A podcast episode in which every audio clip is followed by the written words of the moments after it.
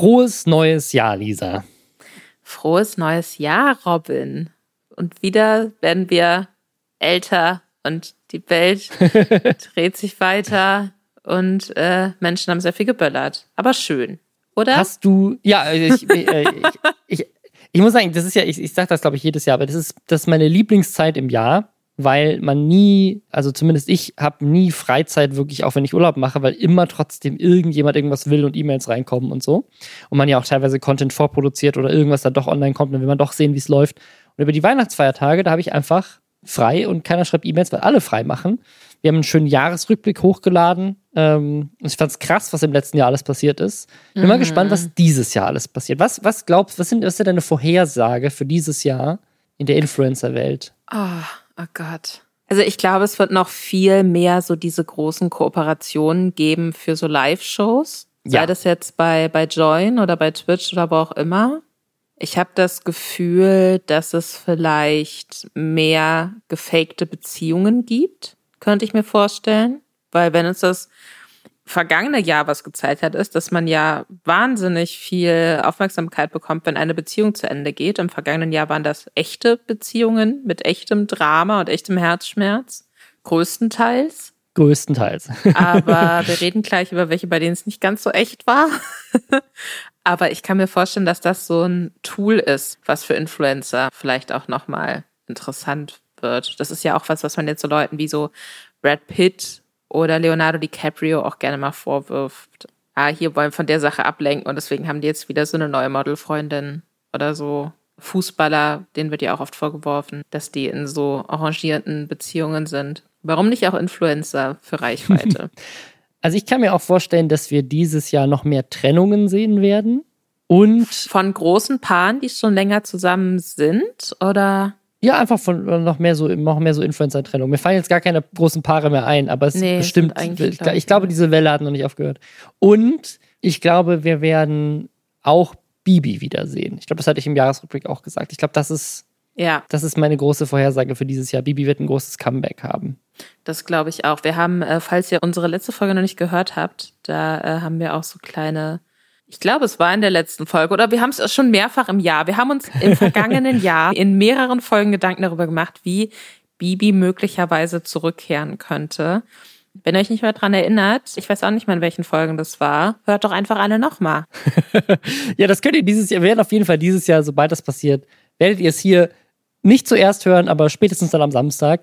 Hier bei den Lästerschwestern, der Podcast, der euch auch 2023 wieder auf dem Laufenden hält. Jedes Wochenende kommt es neu raus. Ihr kriegt die Infos direkt von uns. Ihr müsst die ganzen YouTube-Videos, Twitter-Trends, den ganzen Scheiß auf TikTok, müsst ihr euch alles nicht antun. Wir machen das für euch und fassen es euch dann hier in einem kleinen Häppchen zusammen. Wir, das sind Lisa Ludwig, Journalistin und ich, Robin Blase, Influencer. Und wir haben, obwohl alle freigemacht haben, trotzdem eine Menge Drama gehabt in den letzten zwei Wochen. Und zwar gab es an Silvester das Finale von der Ehren Marius Geparke Story.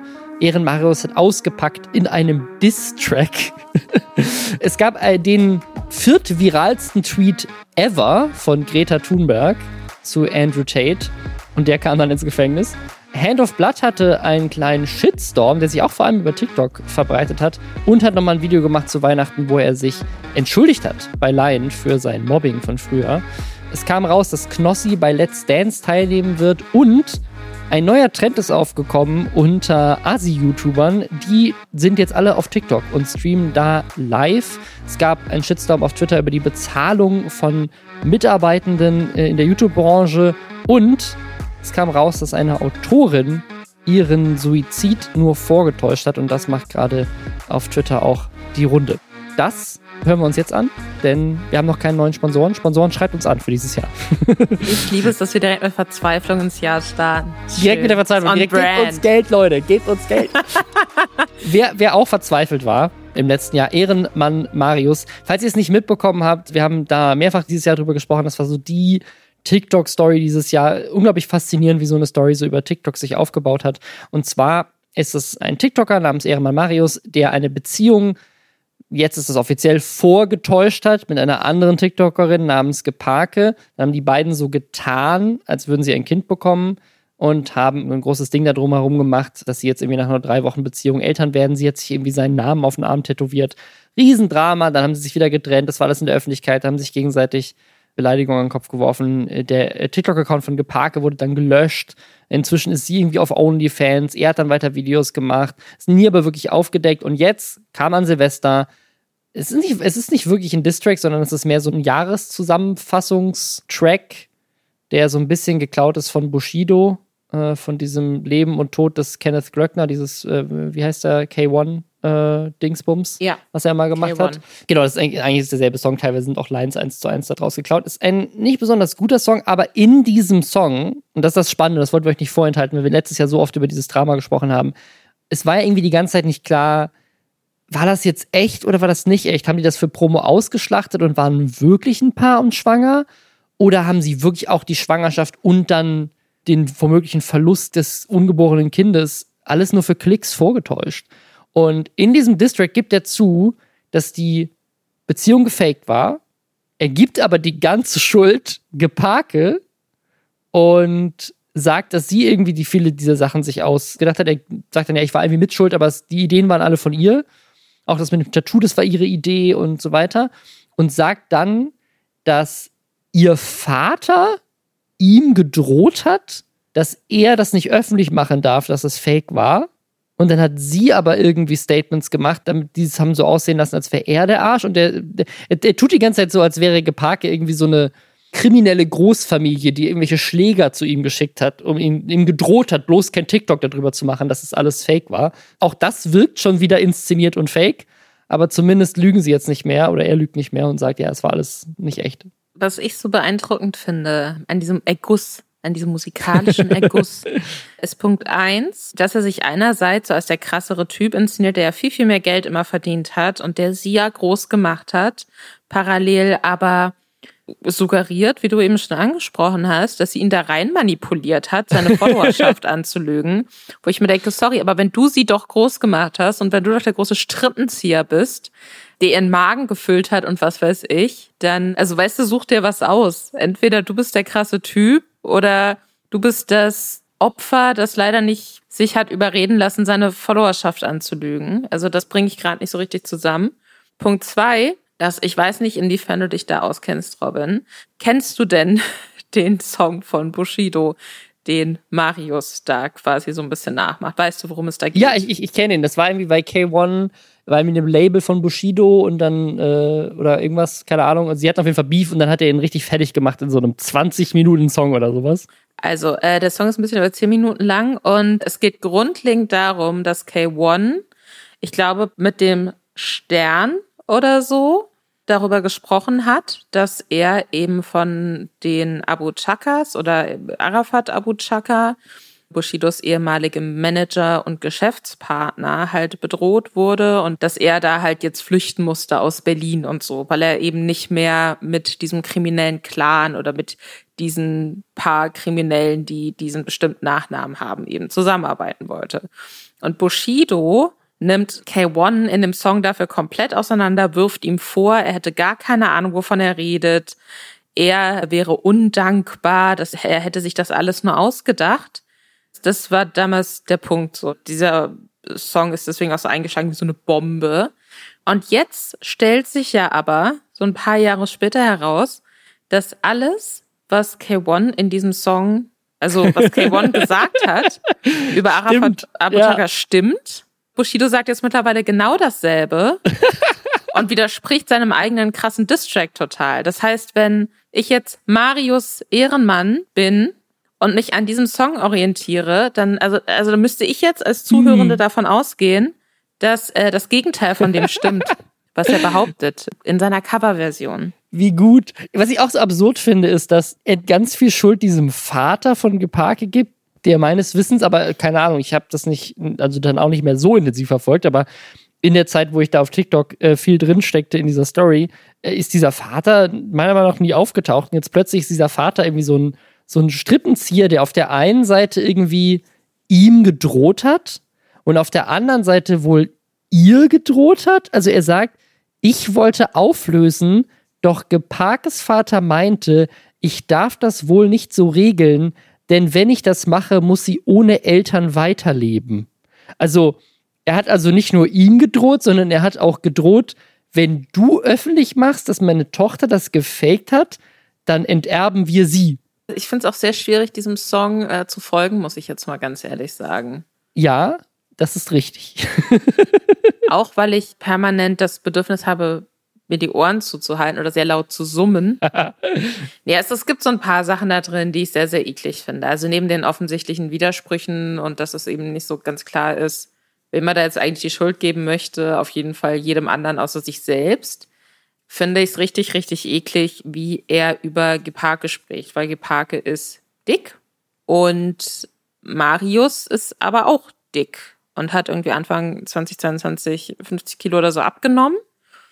Ne, tolle Leistung, herzlichen Glückwunsch, aber ist immer noch dick und weiß sicherlich, wie sich das anfühlt, wenn man aufgrund seines Körpers beleidigt wird. Ich weiß auf jeden Fall, wie sich das anfühlt und es fühlt sich nicht cool an und das äh, tut sehr, sehr weh. Und dass er dann jetzt diesen Song nutzt, um seine Ex-Bekanntschaft, sage ich jetzt einfach mal, aufgrund ihres Körpers zu beleidigen, wo er doch wissen möchte, wie scheiße sich sowas anfühlt, das finde ich ganz, ganz eklig. Ich bin mal gespannt, wie das weitergeht, ob sie sich jetzt nochmal irgendwie meldet oder ob das jetzt einfach sein Abschluss ist für das Jahr, damit er jetzt dieses Jahr dann hoffentlich weitermachen kann. Aber ich kann mir nicht vorstellen, also ich, ich dieses Video haben auch ein paar hunderttausend Leute geguckt, ne? Also es, das ist jetzt nicht so, als wäre der irgendwie irrelevant, aber ich kann mir nicht vorstellen, dass er irgendwie als Influencer gut Geld verdienen kann, weil dieses Image ist ja jetzt für immer im Dreck. Aber ob das für immer so ist, das weiß man nicht. Auf TikTok, da geht es dann gleich nochmal drum, kann man auch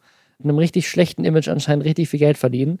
Wer auch ein gar nicht so geiles Image hatte und dann von TikTok und allen anderen Plattformen runtergeflogen ist, ist Andrew Tate.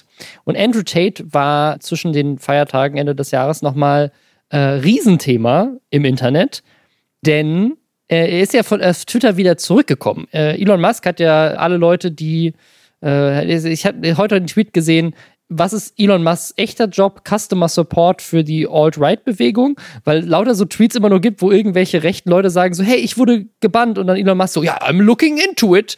Ähm, und dasselbe war bei Andrew Tate, hat Andrew Tate wieder entbannt auf Twitter.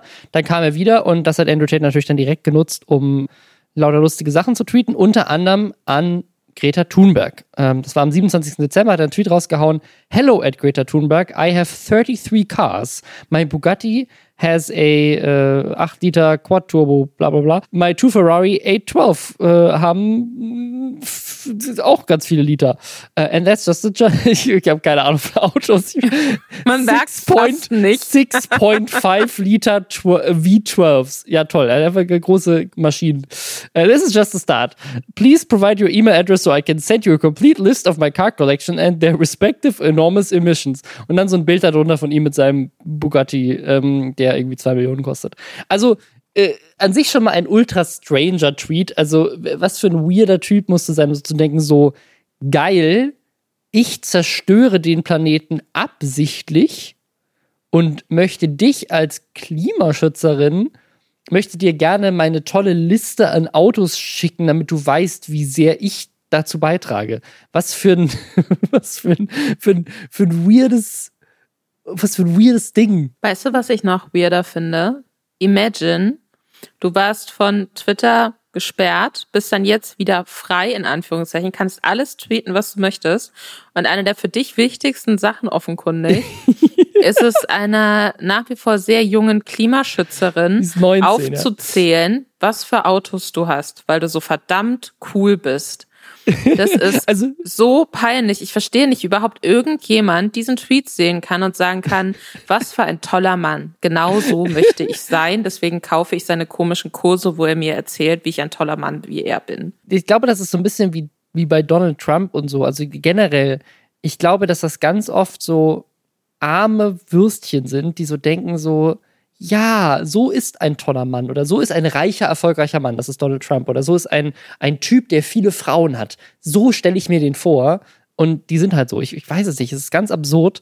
Auf jeden Fall hat Greta Thunberg darauf geantwortet: Yes, please do enlighten me. Email me at smalldickenergy at getalife.com. Und einfach absolut geniale, geniale Antwort. Und das ist dann instant der viertmeist gelikte Tweet in der Geschichte von Twitter geworden. Um euch kurz einen Kontext zu geben, um, um was für Tweets herum sich das befindet. Tweet Nummer drei, eins über Greta Thunberg mit nur 100.000 mehr Likes ist No one is born hating another person because of the color of their skin or his background or his religion von Barack Obama und darunter It's a New Day in America von Joe Biden mit 100.000 weniger Likes, als er am 20. Januar 2021 äh, zum Präsidenten ernannt wurde. Also zwischen Barack Obama und Joe Biden ist Small Dick Energy at getalife.com. Einfach super. Ich habe auch irgendwie gesehen, wo jemand meinte, ach na toll, das ist meine E-Mail-Adresse und das kriege ich hier die ganze Zeit E-Mails von Andrew Tate mit seinen Autos. ähm, die Sache ist so, dass äh, Small Dick Energy ja kann man ja auf zwei verschiedene Arten lesen, sage ich jetzt mal.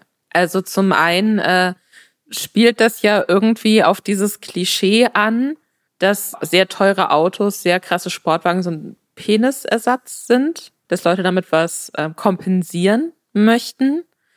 Und zum anderen ist ja Small Dick Energy und Big Dick Energy so als Konzepte irgendwie auch, hat was mit Ausstrahlung zu tun. Ebenso Big Dick Energy wäre dann, dass jemand sehr selbstbewusst wirkt, niemandem was beweisen muss und so weiter und so fort. Und Small Dick Energy ist dann eher so dieses, wäre gerne cool, kann es aber nicht so richtig. Ich finde, deswegen ist es ein zu Recht sehr viel geteilter Tweet, was ich dann interessant fand. Und äh, darüber habe ich dann auch ein bisschen noch nachgedacht, bin da aber mit mir selbst zu keinem Ergebnis gekommen ist. Ich habe einige Tweets gesehen von Leuten, die gesagt haben, dass es ja jetzt nicht cool ist, wenn man quasi die Aussage, jemand habe einen kleinen Penis als Beleidigung verwendet, weil Menschen ja nichts dafür können, wie groß ihre Penisse sind.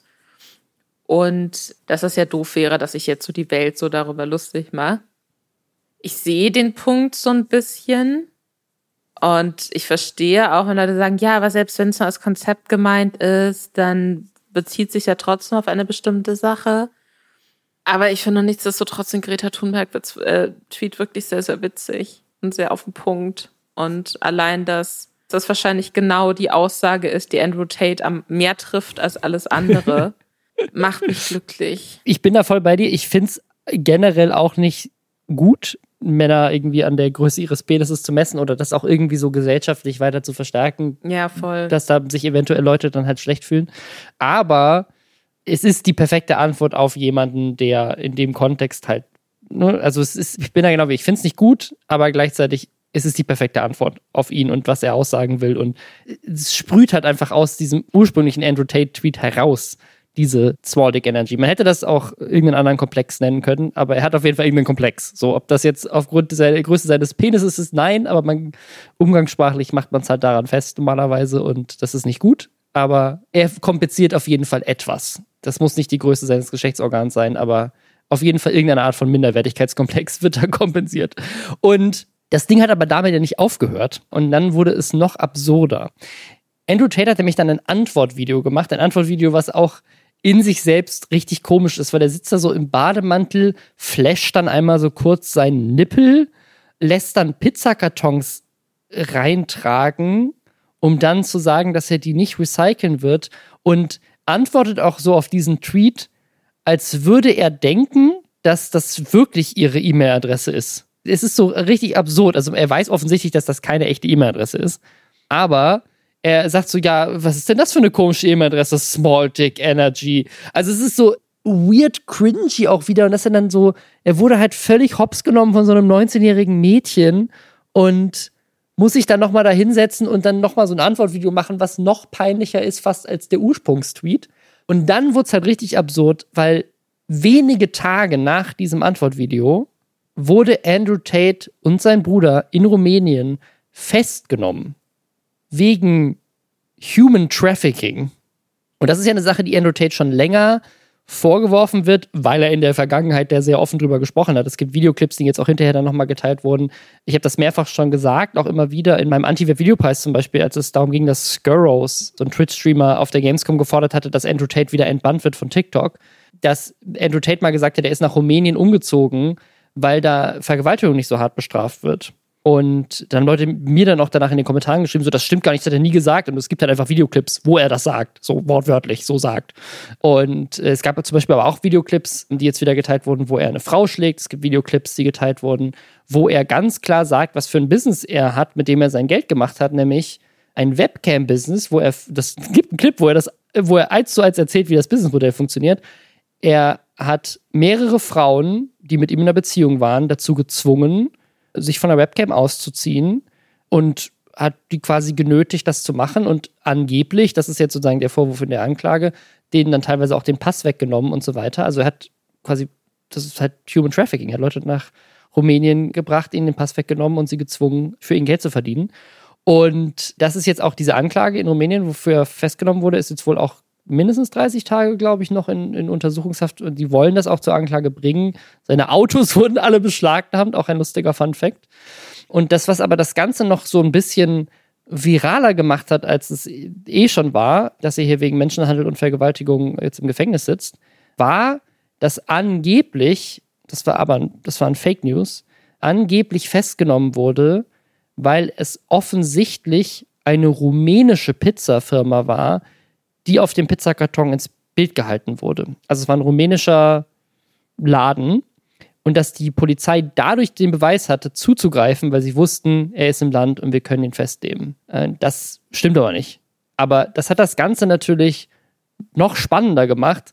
Eine unglaublich lustige Story, einfach, auch wenn sie nicht stimmt. Ne, ist einfach schön für Leute zu teilen. Und das hat dann auch Greta Thunberg genutzt und hat nochmal getweetet: This is what happens when you don't recycle your pizza boxes der jetzt siebtmeist jemals gelikte Tweet auf Twitter. Ich glaube, was wir alle daraus mitnehmen können, ist Punkt eins, dass Andrew Tate ein furchtbarer Mensch ist und niemand irgendwie cool, witzig, was auch immer finden sollte, was der im Internet macht. Also ich sehe da oft irgendwie auch auf TikTok noch so Zusammenschnitte, wo Leute sagen, ja, aber hier, das war doch ein cooler Joke oder was weiß ich. Äh, nee, und Punkt zwei, wir sollten alle viel mehr Angst vor Teenager-Mädchen haben. Also Teenager-Mädchen nicht im Sinne von minderjährig, sondern von unter 20. ich habe sehr große Angst vor Teenager-Mädchen. Und ich habe sehr große Angst vor der Gen Z, weil eine weitere Sache, die jetzt in dem Kontext noch mal relevanter geworden ist, zu wissen, wer Andrew Tate ist. Andrew Tate war letztes Jahr, bevor er gebannt wurde von diesen ganzen Plattformen, in irgendeiner Umfrage in Amerika der relevanteste Influencer unter Jungs. Und das finde ich unglaublich erschreckend. Und auch wie ja. viele Leute selbst in Deutschland Andrew Tate verteidigt haben unter einem meiner Videos, als ich beim Anti-Web-Videopreis nur so nebenbei diese Story erwähnt habe.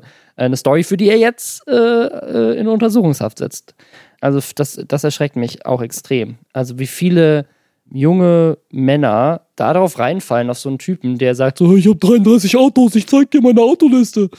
Absurd. Ich bin vor allem gespannt, wie viele eklige Free Andrew Tate Aktionen wir jetzt in den kommenden Monaten ertragen müssen, wo Leute so tun, als wäre Menschenhandel ja vielleicht doch nicht so das Allerschlimmste oder es hätten die Frauen das doch gewollt oder. da ne? gab es doch einen richtig Sowas guten Tweet zu Fall. von so einem Comedian, der, der so getan hat, als wäre das eine Zeitkolumne. So, man kann Menschenhandel ja verurteilen, aber die Häme gegen Andrew Tate ist jetzt echt nicht angepasst. Der ist auch, der ist wirklich nur ein Mensch. Und Leute ähm, haben das dann so ja. als, äh, als für bare Münze genommen, weil sie dachten, so, das könnte halt wirklich eine Zeitkolumne sein. So. Ich äh, habe jetzt schon keine Lust auf so geartete Texte, von welchem Magazin auch immer. Ich bin mir sicher, es wird auch ein paar furchtbare äh, Video-Essays von deutschen YouTubern dazu geben.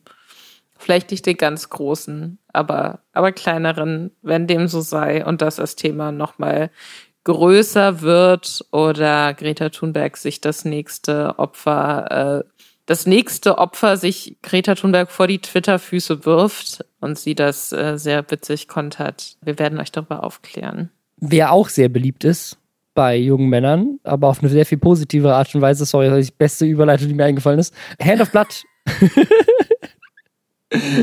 ganz anderer Kontext. Also äh, ich gucke auch ganz, ich kenne auch viele Frauen, die gerne Hand of Blood gucken. Ja, das stimmt. Das stimmt. Der ist einfach einmal. ein super lustiger Typ. Und auch Frauen spielen Videospiele. Unter anderem eine Frau, die ein Autogramm von Hand of Blood wollte. Auf der Dreamhack, eine Messe, die, ähm, das war jetzt Anfang Dezember stattgefunden hat. Und äh, auf dieser Messe war Hand of Blood unter anderem vertreten, relativ präsent. Also die haben da irgendwie mehrere, es gab, glaube ich, sogar ein eigenes Hand of Blood Dreamhack-Ticket, was man kaufen konnte mit so extra Meet and Greet und Content und was weiß ich.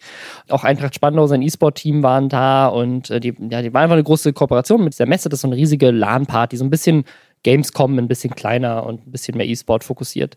Und auf dieser DreamHack gab es unter anderem ein Magic the Gathering Turnier, wo man gegen Hand of Blood spielen konnte. Und da ist dann ein Video viral gegangen, irgendwie auch später, glaube ich. Also das war jetzt irgendwie erst äh, Ende Dezember. Ich weiß nicht, vielleicht war die DreamHack auch später, als ich denke, aber irgendwie ist das so jetzt so über die Feiertage kurz davor, ist das so, so ein bisschen Thema geworden.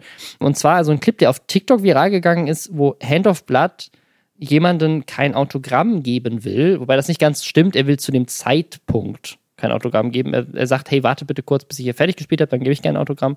Und spielt halt da gerade Magic the Gathering. Und das ist halt, also er hat da Commander gespielt, das ist so ein Modus, wo man mit mehreren Leuten zusammenspielt und so ein Match kann auch gerne mal länger dauern. Ne? Also so eine normale Partie Magic dauert jetzt nicht länger als eine Stunde, aber so ein Commander-Ding, das, das zockt man auch gerne mal ein bisschen länger. Und das ist auch irgendwie dann Thema, also es kommt der Streamer Skyline TV, der geht zu Hand of Blood hin, spricht ihn an, der Livestream das komplett und sagt, hey, hier ist ein Fan von dir und die hätte gerne Autogramm, die traut sich nicht, dich anzusprechen, kannst du das kurz unterschreiben? Und er bricht ihn halt in einem Spiel. Im Spiel, ich bin selber großer Magic Gathering Spieler, wo man sich auch gut konzentrieren muss, wo man irgendwie sitzt da gerade am Tisch mit anderen Leuten, ist auch irgendwie unangenehm, wird er da irgendwie unterbrochen und nach dem Autogramm gefragt und er sagt, hey, mache ich gerne, wenn wir hier fertig sind. Und dann sagt dieser Skyline TV Typ, oh, so ein Spiel kann mehrere Stunden dauern. Und dann sagt Hand of Blood so, äh, ja, wir sind aber fast fertig, aber es kann noch ein bisschen dauern. So, also er, er sozusagen ne, und sagt dann auch zu dem, hey, du musst jetzt auch nicht warten, so sie kann ja selber warten und mich dann fragen. Also er bietet ihm das dann auch irgendwie an, so die kann er dann einfach kommen. Ähm, und dann geht er zurück zu der Frau, die da wartet und sagt auch irgendwie, oh, die denkt jetzt, ich komme wieder mit dem Autogramm und so. Der ist, also er ist auch ultra weird, dieser Skyline-TV-Typ mm. in diesem mhm. Clip. Super seltsam, wie er ihn anspricht, super weird, wie er mit ihm redet, super weird, was er da sagt, als er zurückgeht zu ihr. Und dieser Clip wurde dann auf TikTok geteilt und in den Kommentaren wurde irgendwie Hand of Blood komplett auseinandergenommen, von wegen so, hey, das zu erklären, dass er da jetzt länger wartet, äh, dauert doch länger, als das einfach mal schnell zu unterschreiben, wie eingebildet ist, der hätte nicht einfach mal unterschreiben können, so. Da ist ein Fan, so, und dann Skyline TV hat das dann auch so ein bisschen befeuert, weil dann irgendwie sagt so, ja, da, man sieht, dass da nicht viele Leute gewartet haben, so, weil Hand of Blood hat dann irgendwie sich gerechtfertigt und meinte so, hey, da haben andere Leute gewartet, und dann hat er wieder gesagt, so, nee, da haben gar keine Leute gewartet, das sieht man auch im Video.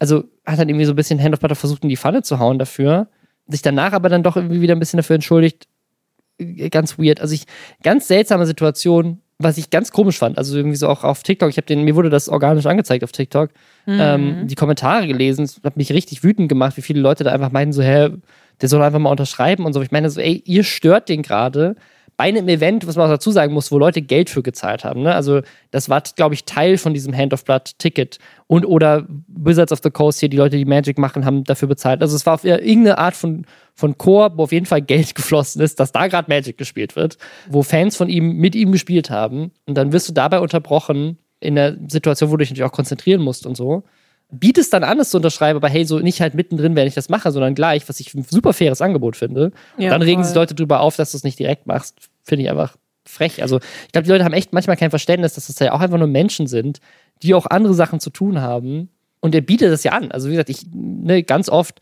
ich wurde jetzt wieder ähm, in München die Tage erkannt und so, und da war so eine Frau, die meinte oh, es ist dir bestimmt mega unangenehm, du bist jetzt hier gerade mit deiner Familie unterwegs und so. Und ich so, nee, also, du kannst mich gerne jederzeit ansprechen ich kann ja dann immer noch sagen, das passt gerade nicht so. Ne? Also ich, ich, mag das auch, wenn Leute mich ansprechen und sagen so, hey, können wir ein Foto machen und so. Ich, mich freut das ja auch, wenn ich Leute treffe, die sonst halt immer nur so als Zahlen und Kommentare irgendwie so völlig ungreifbar sind. Also ich finde das gut, aber gleichzeitig muss es natürlich der richtige Moment sein. So ich, ne, wenn ich jetzt irgendwie beim Essen im Restaurant bin, mitten in einem Bissen, so, dann vielleicht gerade nicht so.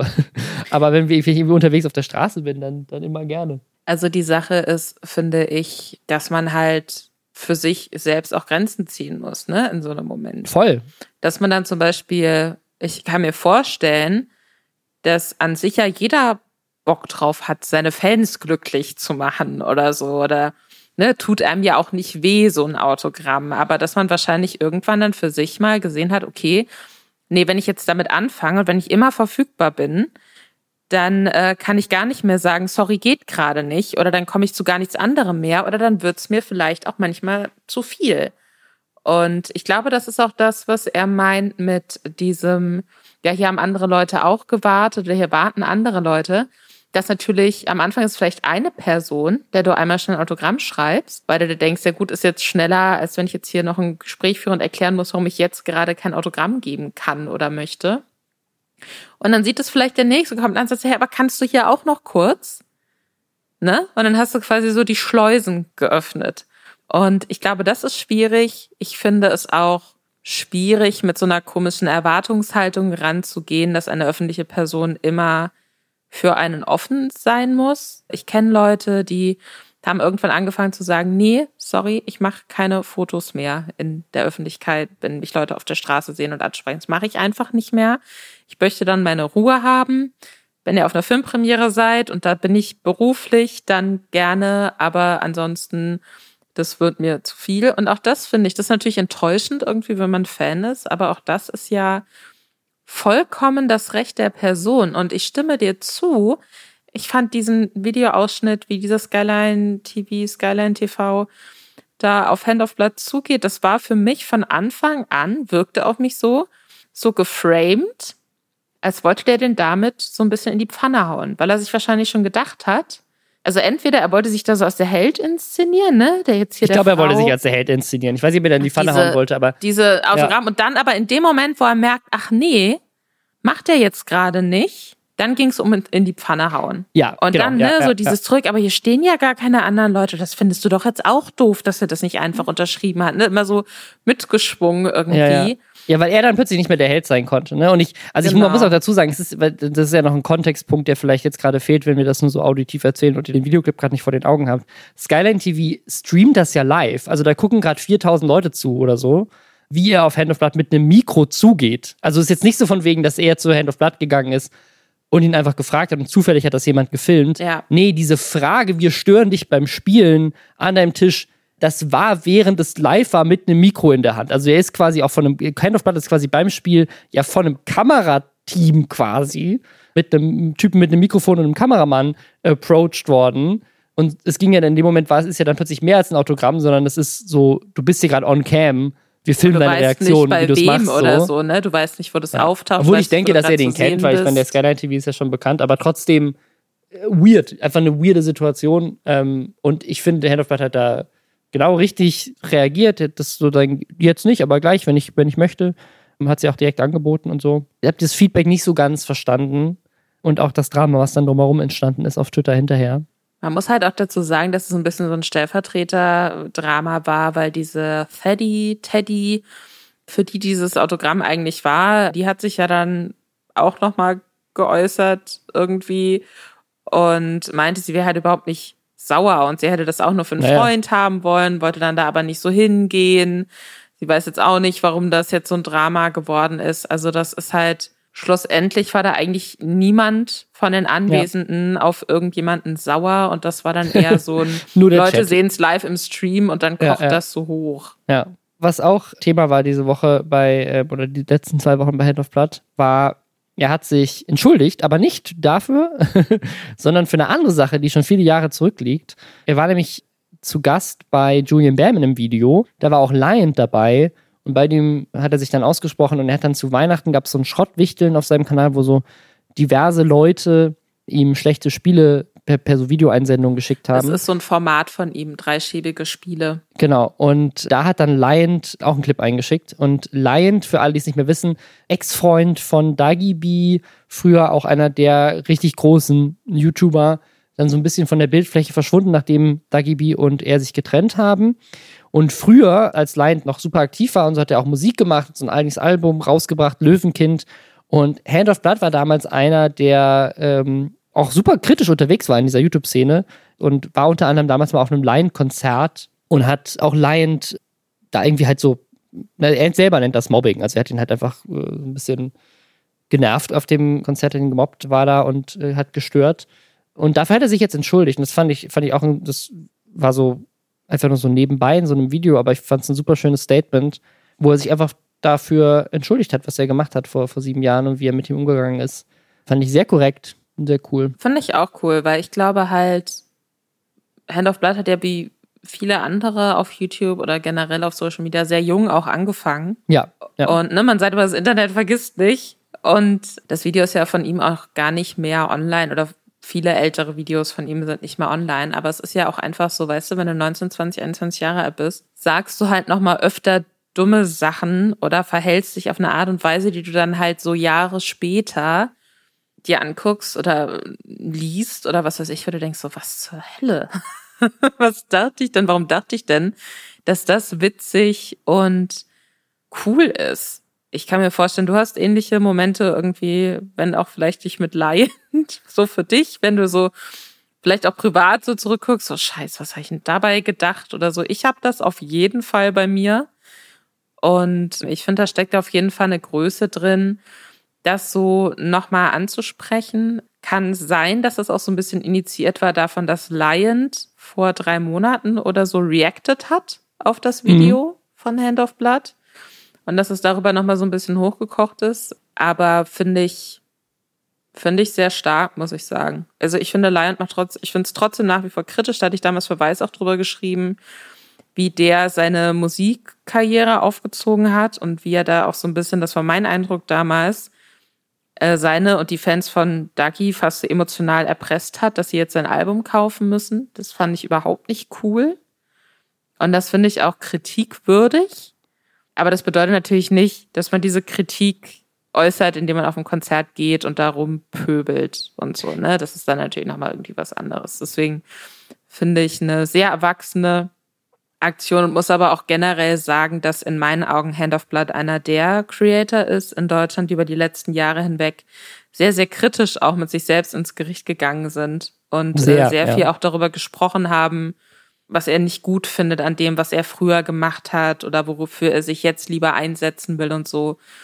Das finde ich sehr cool, das dann auch so öffentlich zu machen und auch öffentlich mit sich selbst so hart ins Gericht zu gehen. Vor allem so im Vergleich zu, ich weiß nicht, ob du es neulich gesehen hast, äh, Fritz Meinecke hatte irgendwie war so ein Statement, was wieder viral gegangen ist, so semi-viral, wo er irgendwie so sagt, so, ja, äh, wir haben früher auch Leute gemobbt und ich möchte Mobbing irgendwie nicht gutheißen, aber manche Leute verdienen es auch einfach gemobbt zu werden. Also ungefähr so, das ist nicht der genaue Wortlaut, aber äh, das ist ungefähr die Aussage gewesen von diesem Clip.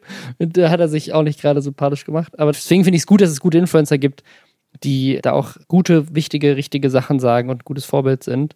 Und ich war, äh, ich war auch in dieser Reaction von Lion. Ich habe damals auch eine Parodie gemacht über sein Album-Ding. Ich glaube, die war nicht ganz so, weiß nicht, ich habe sie selber nicht mehr gesehen, aber sie ist, glaube ich, nicht ganz so angreifend wie die von Hand of Blood. Sonst würde ich mich auch gerne dafür nochmal entschuldigen, falls das so war. Aber ich glaube, was ich so faszinierend finde, ist, Lion, wenn ich jetzt zurückdenke, auch an meine Parodie und das, was Hand of Blood damals gemacht hat, der war damals so in dieser YouTube-Community und auch Dagi B und so generell diese Clique so, boah, das sind so die, die schlechten YouTuber, die so ihre Kids so ausnehmen, so für Geld und so. Und wenn man das mal vergleicht mit den Themen, die jetzt in den letzten Jahren in diesem Podcast immer wieder aufgekommen sind und wie viel schlimmer manche Influencer geworden sind, und wenn man jetzt zurückblickt und auch wie Lion sich jetzt entwickelt hat in den letzten Jahren, muss man echt sagen, das war damals richtig harmlos. Also das ist auch meines, so, vielleicht seine jungen Fans äh, da emotional erpresst, sein, sein Album zu kaufen. Und das ist auch auf jeden Fall kritikwürdig. Aber wenn man das mal vergleicht mit so Leuten wie Z-Max oder gerade Jo Olli ist jetzt gerade wieder Thema auf Twitter, was da abgeht und so, boah, also da ist schon viel passiert in den letzten Jahren, wo man auch vielleicht jetzt zurückblickt und denkt so, hm, die waren gar nicht so scheiße, wenn man das mal vergleicht. Meinst du jetzt äh, speziell Lion und sein Umfeld oder die YouTuber-Generation? Ich glaube YouTuber generell damals. Ne? Es gibt natürlich so ein paar, so ein paar All-Time-Favorites wie Aporet, der damals schon kacke war und es heute immer noch ist, aber. Jo Oli äh, war ja damals. Jo Oli war auch schon unterwegs. immer kacke. Ich glaube, Jo Oli war damals noch gar nicht dabei, der war noch zu klein. Der kam dann erst danach auch auf. Aber äh, ja, also es, ne, es gibt, gibt schon inzwischen einige Gestalten, wo ich sagen würde, ganz anderes Level äh, als das, was damals teilweise kritisiert wurde also ich, ich kann mir vorstellen, dass wir jetzt an einem Punkt sind, wo auch eine andere Art von, in Anführungszeichen, Ehrlichkeit da ist. Mhm. Mein Gefühl, vielleicht ist es total falsch, aber das ist jetzt so mein Gefühl. Es ist damals noch so ein bisschen mehr, das war ja auch immer das Klischee, oh, die YouTuber, die lächeln alle so in die Kamera die ganze Zeit immer nur und alles ist immer positiv und fake und so. Also wie so ein bisschen so Fernsehen, aber im Internet. So, als hätte man mhm. das Gefühl gehabt, dass äh, viele, die sich da vor die Kamera gesetzt hätten, sich bisschen so eine Moderationspersona, aber natürlich sehr nahbar aufgeladen haben. Und ich habe das Gefühl, dass wir jetzt an einem Punkt sind, wo ganz ungeschönt auch gestreamt wird und wo es irgendwie gab es nicht mal vor ein paar Jahren irgendwie so ein Video, wo jemand so mit einer Zahnbürste so Bremsstreifen aus seiner Hose gekratzt hat oder so. Ich weiß es nicht, irgendwie so ein großer, größerer YouTuber auch. Mir fällt der Name jetzt nicht mehr ein. Das hat sich für immer in mein Gedächtnis eingebrochen, auf jeden Fall so eine Szene. Also das, weißt du so, oder keine Ahnung, man, Monte sitzt im Livestream und raucht. Ne? Mhm. Also, dass man jetzt so eine andere Art auch hat, sich vor eine Kamera zu setzen oder authentisch vor einer Kamera zu agieren im positiven wie im potenziell jugendgefährdenden. Deswegen glaube ich, dass es schwierig ist, so, so verschiedene Influencer-Generationen in Anführungszeichen zu vergleichen oder sich halt so anzugucken, mhm. okay, vor vor zehn Jahren, vor 15 Jahren, was auch immer, sagen wir mal vor zehn, waren die Leute auf YouTube noch so und jetzt sind die Leute so. Ich glaube, da wurden jetzt einfach noch so ein paar Ebenen weggelassen zwischen so gebe ich mich, wenn ich vor der Kamera trete und so bin ich vielleicht im Kern. Das passt auch ganz gut zum nächsten Thema, finde ich. Da geht es nämlich um Knossi. Und ich finde, Knossi ist so ein perfektes Beispiel dafür, bei dem ich immer mehr das Gefühl habe, dass der einfach ein unglaublich genialer Entertainer ist und ganz viel von dem eine kalkulierte Rolle ist und der einfach extrem gut da drin ist, diese Persona zu spielen. Also wenn man mal so sich die Clips anguckt, wo er irgendwie Scheiße unboxt, die er geschickt bekommt von irgendwelchen Fans, also wortwörtlich menschliches Exkrement. Stuhl. Wie krasser der Stuhl, krasser der reagiert und so weiter. Und das ist, ich glaube, er kann das für Klicks kontrollieren. Also ich glaube, er weiß sehr genau, wie er rüberkommt. Fand ich jetzt auch richtig faszinierend, dass er zum Beispiel bei Seven vs. Wild, Spoiler, es bis zum Ende durchgezogen hat. Das hätte man nicht gedacht. Und ich glaube, weil er einfach extrem gut ist in, in dem, was er macht und ähm, ein genialer Entertainer ist. Und jetzt wird er bei Let's Dance dabei sein. Also er hat ja schon eine Show bei Pro7 die aber nicht gut funktioniert hat. Jetzt ist er ein Teilnehmer bei Let's Dance. Also ich würde mal das Argument in den, äh, oder das, die Behauptung in den Raum stellen, dass Knossi vielleicht neben Jeremy Fragrance jetzt wegen seinem Pommy Big Brother Auftritt aktuell der safeste Influencer für die klassische Medienwelt ist. Also, dass der Typ das so ist, der war ja auch bei, bei dem VOG-WM-Ding dabei und so. Also, da sind ja, da sind ja dann auch immer andere Influencer, so ein Revi und ein Trimax und so. Aber ich habe das Gefühl, dass Knossi, der ist schon der, der irgendwie so am meisten reinpasst in, ich habe eine Show auf Sat 1 oder Pro 7 oder RTL oder was weiß ich. So Katja Krasavitsch ist ja jetzt auch bei hier DSDS, wo auch Shirin David mal war aufgrund ihrer Musikkarriere und so, aber ich habe das Gefühl, dass Knossi so der, ich glaube, der wird nochmal irgendwie im Fernsehen richtig Fuß fassen. Voll ich frage mich halt so ein bisschen, warum.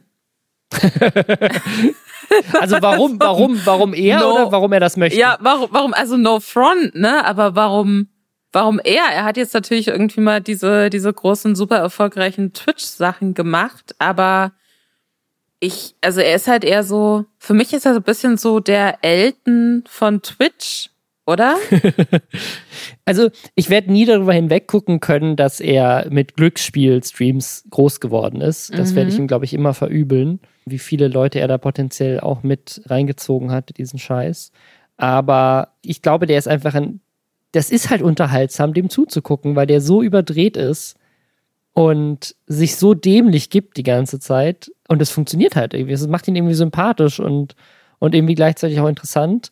Und ist halt auch brand safer als dann Montana Black, weil ich habe Knossi noch nie, vielleicht erinnere ich es jetzt auch einfach falsch, vielleicht gibt es ja große Skandale, die ich jetzt nicht auf dem Schirm habe, aber abseits von dem Glücksspielthema fällt mir jetzt nichts ein, wo Knossi mal irgendwas gemacht hat, wo man sagen würde, uh, das, der, der hat richtig Scheiße gebaut. So. Ich glaube, es gab hat mal, hat mal irgendwie aus Versehen seinen Penis in seine Instagram-Story gepostet oder irgendwie sowas. Also so, so weirde Dinge, aber jetzt nicht sozusagen, wo er, keine Ahnung, er hat, er hat gesagt, Frauen sind wie Hunde oder keine Ahnung was, äh, wie mal Montana Black jetzt einfällt. Und dann ist er halt der größte Streamer, ne? Also wenn du sozusagen die Leute, die Leute rausnimmst aus dem Ranking, die nicht brand safe sind oder die nur wegen Gaming erfolgreich sind und die auch sozusagen im, im Real Life unterhalten können, da ist eigentlich nur noch Knossi übrig. Er hat natürlich auch ein bisschen die Aura von so einem ungefährlichen, spaßigen Internet-Onkel würde ich sagen. Voll, voll. Er hat diesen, diesen Namen, den man sich, glaube ich, einfach merken kann.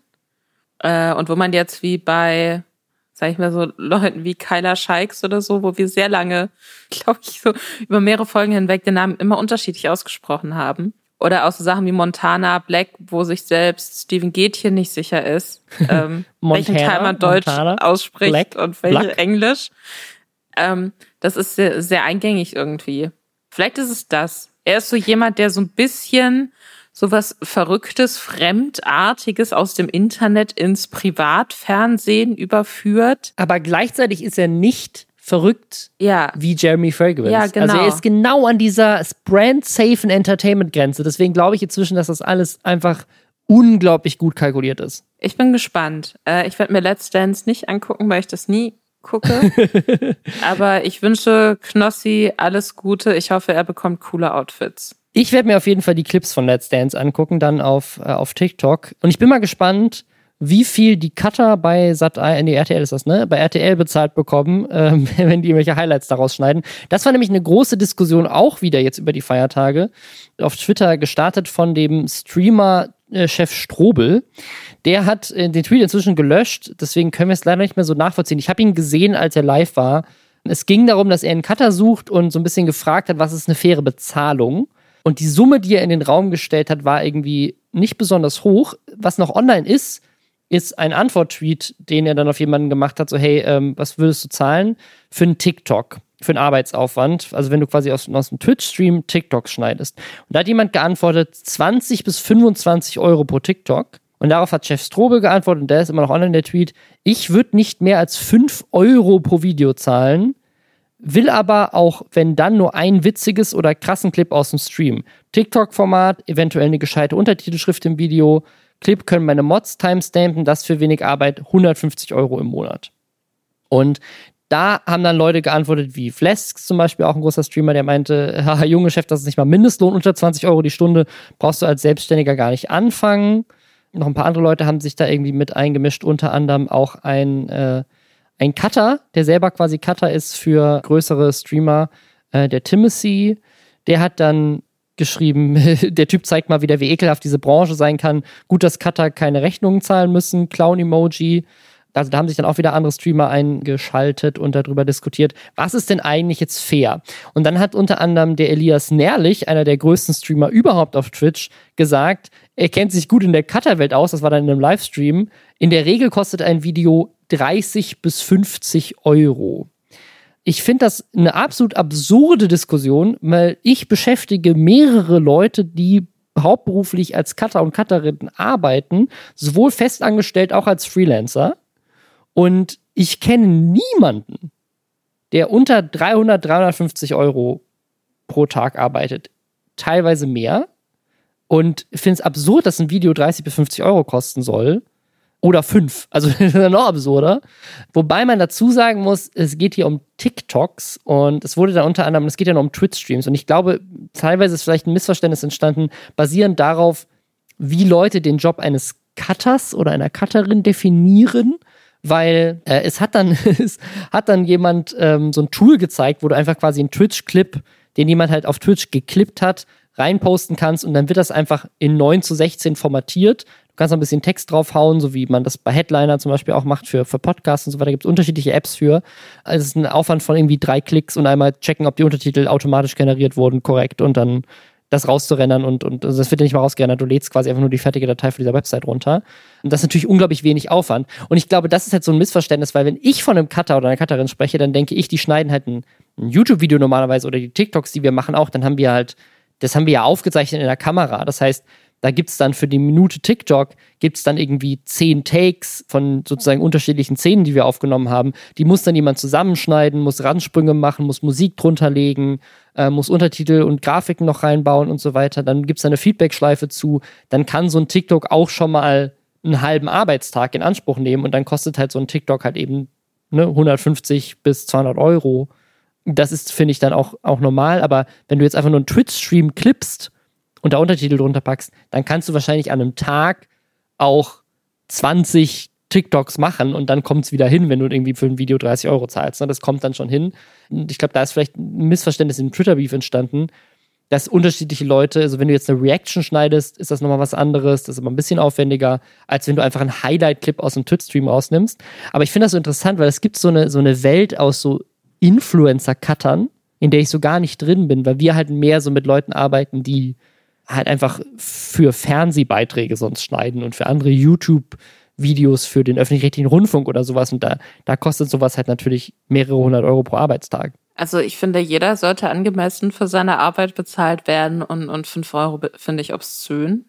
Fünf Euro gibt es jemandem als Trinkgeld, weißt du, was ich meine? Ja, ja, das ist so, so Fiverr-Level, so. Das finde ich ganz, ganz eklig und das finde ich schon auch krass, ähm, damit so ganz offen auch umzugehen. Weißt du, was ich meine? Dass man dann auch offen, was, was Chef Strube ja gemacht hat, weil das für ihn offensichtlich ein komplett normaler Preis ist. Ja, ja. Mehreren Leuten antwortet und sagt, also ich würde für ein Video fünf Euro zahlen und es ist total egal, ob man dafür nur drei Klicks macht, aber um an diese drei Klicks zu kommen, um an den Punkt zu kommen, wo du diese drei Klicks machen kannst und wo du weißt, was es für ein Programm ist und wo du vielleicht auch dann schnell noch irgendwie eine Copy dir zusammenzimmerst mhm. für das Video oder so. Das ist, das, das ist fünf Euro, das ist einfach kompletter Bullshit. Für fünf Euro sollte lächerlich. niemand arbeiten in keinem Job. Das ist wirklich ganz furchtbar.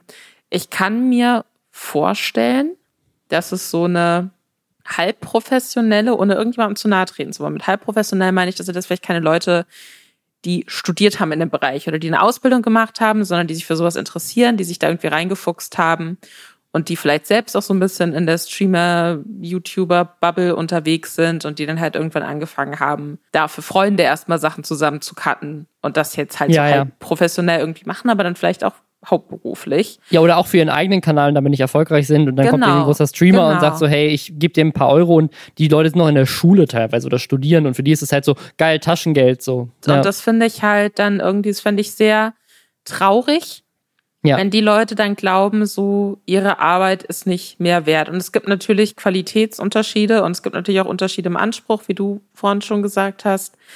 Aber äh, ich finde, niemand sollte sich da irgendwie ausnutzen lassen. Und also wenn wir jetzt mal fand ich diese Diskussion sehr interessant auf jeden Fall. Ja, oder wie, wie völlig realitätsfern. Also vor allem, was dann noch absurder ist, ist, weil das ja teilweise Streamer sind, die immer damit werben, wie viel unglaublich viel Geld die verdient haben. Ne? Also sagen ich, ich mache hier irgendwie 200, 300, 400, 500, 600, 700.000 Euro Gewinn mit Twitch jedes Jahr oder Umsatz und zahle aber für ein Video, was dafür sorgt, dass, dass dieses Business funktioniert, 5 Euro äh, im Schnitt für meine Mitarbeiter. Wie lächerlich ist das denn? Ich habe es gerade nochmal überlegt, also wenn du 350 Euro jetzt mal davon ausgehst für eine normale Tagesgage, ne? Und jemand zahlt dir 5 Euro pro Video, da müsstest du ja an einem Tag 70 Videos schneiden. Und selbst wenn das super easy TikToks sind, ist das meiner Meinung nach unmöglich. Also wie willst du denn 70 TikToks an einem Arbeitstag schneiden? Das sind ja fast 10 pro Stunde. Ja, und das ist halt einfach total, also das ist wirklich einfach totaler Quatsch. Also, also selbst wenn du nur Highlight-Clips nimmst und der Untertitel unterpackst, schaffst du nicht 70 Videos an einem Tag. Ich weiß nicht, vielleicht äh, wird das von manchen auch, ne, weil du eben auch von Schule gesprochen hast, so, vielleicht geht's da auch so ein bisschen wie für so eine Aufwandsentschädigung für Fans. Weißt du? Das ist so, hey, aber hier die Person, die ist vielleicht eh schon unbezahlter Twitch-Mod bei mir oder was weiß ich. Und der, der hat so ein Programm, damit kann er TikToks zusammenschneiden und er macht es jetzt auch und dafür gebe ich ihm pro Video fünf Euro. Ja, ja. So, weißt du, so, weil, weil der ist Fan und der hat da Bock drauf. Dann ist es trotzdem, finde ich, nicht cool finanziell. Aber das kann ich, da kann ich mir noch vorstellen, dass daher so der Eindruck kommt, ja, nee, komm, ich gebe dir fünf Euro, weil du willst es ja eh machen, so auf die Art. Aber so ganz ehrlich, öffentlich dazu aufzurufen, jemandem 5 Euro zu geben oder öffentlich zu suggerieren, dass es okay ist, jemandem für seine Arbeit 5 Euro zu geben, egal wie gering die ist, das äh, finde ich schon sehr mutig, sage ich mal. Das ist ja wie bei Fiverr, wo ja auch, also das ist ja im Namen von dieser Plattform, aber da zahlst du eigentlich auch niemandem 5 Euro. Ne? Also das hat da irgendwann mal so angefangen, aber inzwischen ist es ja, also wenn man dafür kreative Leistungen Geld bezahlt, dann zahlt man noch mehr als 5 Euro. Das ist einfach lächerlich wenig, aber dieses Problem, dass äh, irgendwelche Creator Leute nicht fair bezahlen äh, und auch aus der Community irgendwie so Leute akquirieren und denen halt dann halt irgendwie Leistung haben wollen dafür, weil die ja Fans sind. Das gab es ja schon auch öfters mit Grafik zum Beispiel, ne, dass da Leute aufrufen und sagen, designt mir ein neues Banner, designt mir ein neues Intro. Und mm. das, was ich am schönsten finde, das gewinnt dann. Und das habt ihr die Ehre, dass ich das unbezahlt nutze. Und du kriegst halt einfach 100 Designs for free und darfst dir das Beste aussuchen und du kriegst den Preis, weil du, weil du genommen wirst. Das ist natürlich schon frech. Das könntest du dir mal vor, irgendwie so Pro 7 würde hingehen und sagen so, hey, designt unser neues Logo und euer Preis ist, äh, wir benutzen es dann und ihr könnt euch damit schmücken, dass ihr es gemacht habt. Man darf ja auch nicht vergessen, dass es ja nie nur die Arbeit an dem tatsächlichen Ding ist, die einfach nur da ist, sondern wenn ich jetzt, um nochmal ganz kurz auf diese TikTok-Schnittsache zurückzukommen, ja, vielleicht kann man mit drei Klicks sowas machen, aber du bist ja nicht, nicht nur diese Minute damit beschäftigt, sondern du musst dich auch erstmal damit auseinandersetzen, okay, was sind das jetzt für ein Video? Wo lade ich mir die Dateien dafür runter? Oder, ne? Also, ja, auch Feedback ja auch, und das dann hochzuladen ja, und was, also das, das ist ja, das ist ja nicht so, also, wenn es wirklich so einfach ist, das in drei Klicks in einer Minute zu machen, dann mach's halt selbst. So, warum brauchst du dann jemanden? Voll. So, das, also, ganz genau. Also entweder ist es Arbeit und da muss jemand dafür bezahlt werden, oder es ist so easy und so lächerlich, dass du es 70 Mal am Tag machen kannst. Dann kannst du es auch selber machen, wenn das nur einmal am Tag passiert. Also dann ist es, also verstehe ich nicht. Wir reden jetzt bei der folgenden Geschichte am Rand auch über Suizidversuche. Es geht nicht um Details und das ist nur ein kleiner Aspekt der Geschichte. Aber wenn euch das Thema angreift und wenn ihr euch dazu jetzt nichts anhören wollt, dann skippt einfach das letzte Thema und wir freuen uns, wenn ihr nächste Woche wieder zuhört. Eine Person, die ein bisschen mehr als fünf Euro bekommen hat, und zwar in der Zeit, in der sie angeblich tot war, was auch eine Leistung ist, ist eine, ich, ja, ich glaube, Hobby, Amateur-Autorin ist falsch, aber so ein bisschen so, glaube ich, aus diesem Self-Publishing-Bereich kommt die. Mhm. Und zwar heißt diese Frau Susan Meachen und die ist in den letzten Tagen viral gegangen, weil sie eigentlich seit zwei Jahren tot ist und dann jetzt doch wieder auf äh, einer Facebook-Seite gepostet hat, wo sie mit anderen Autorinnen und anderen Gleichgesinnten sich im Internet ausgetauscht hat. Folgendes ist passiert. Vor zwei Jahren, und das ist überhaupt nicht lustig, hat angeblich ihre Tochter auf dieser Facebook-Seite gepostet, dass ihre Mutter Suizid begangen hat und ja, deswegen offensichtlich nichts mehr posten wird in dieser Gruppe. Leute waren natürlich entsetzt und sehr traurig. Die Tochter hatte dann nochmal auf das letzte Buch verwiesen, was ihre Tochter, äh, was ihre Mutter vor dem Suizid geschrieben hat und darauf auch verlinkt. Dann haben viele Leute gesagt, gut, dann kaufen wir das jetzt eben nochmal, auch um die Familie zu unterstützen. Es gab so eine Art Fundraiser auch für die Beerdigung, wo eben Leute auch aus dieser AutorInnen-Online-Community irgendwie äh, Geld gespendet haben. Und viele waren eben auch mit dieser Susan befreundet tatsächlich. Und für die war das natürlich ganz schrecklich zu denken, oh Gott, hat sich das Leben genommen. Und jetzt hat sich herausgestellt, dass sie sich nicht das Leben genommen hat.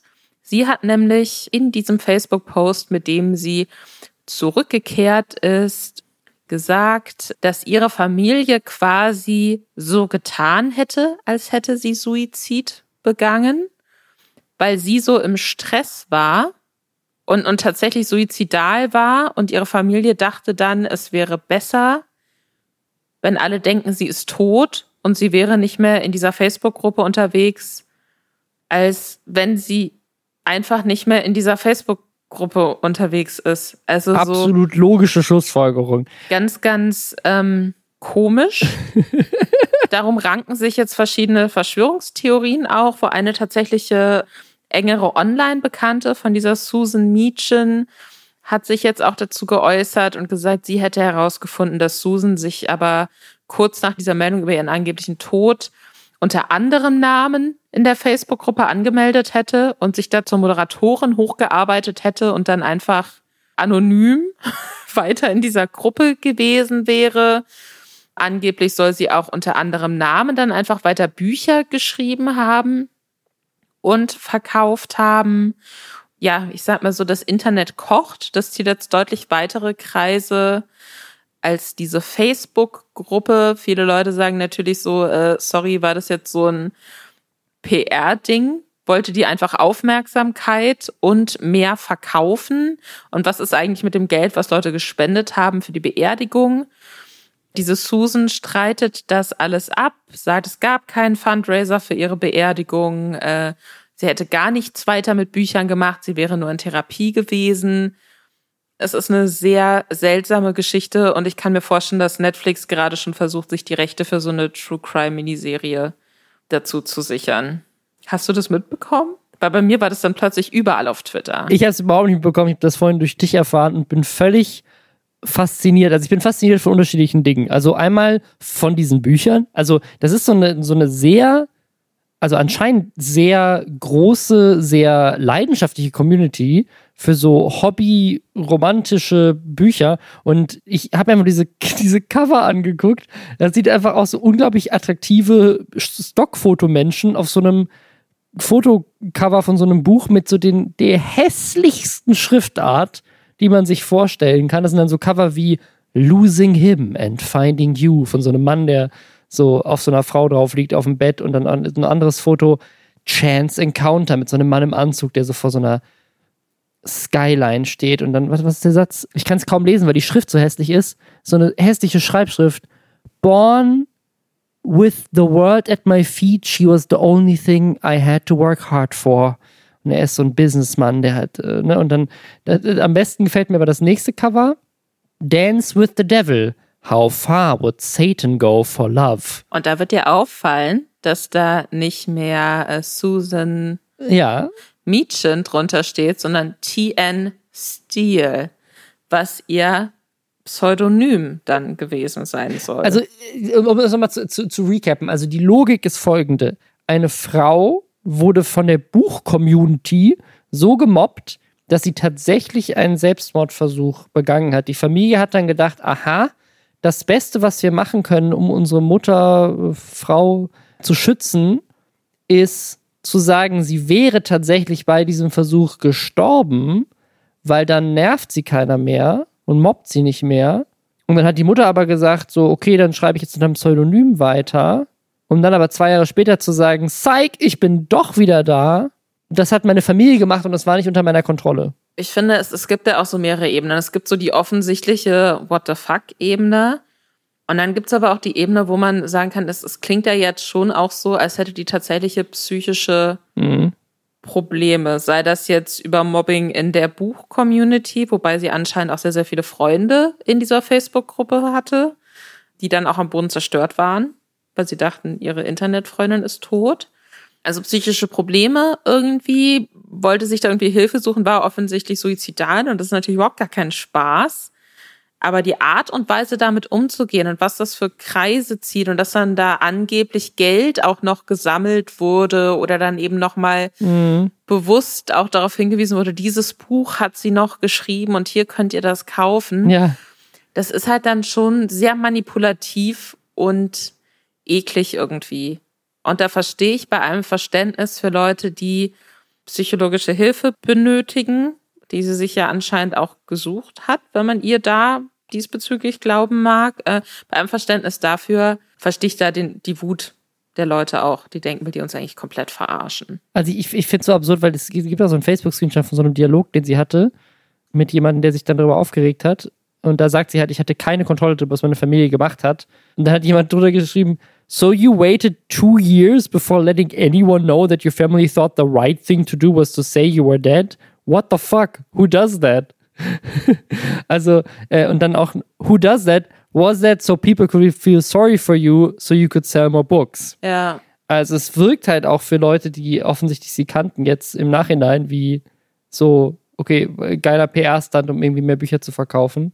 Völlig absurd, völlig absurd. Es gibt da wirklich jetzt überall Artikel drüber, ne? bei Daily Mail, Rolling Stone.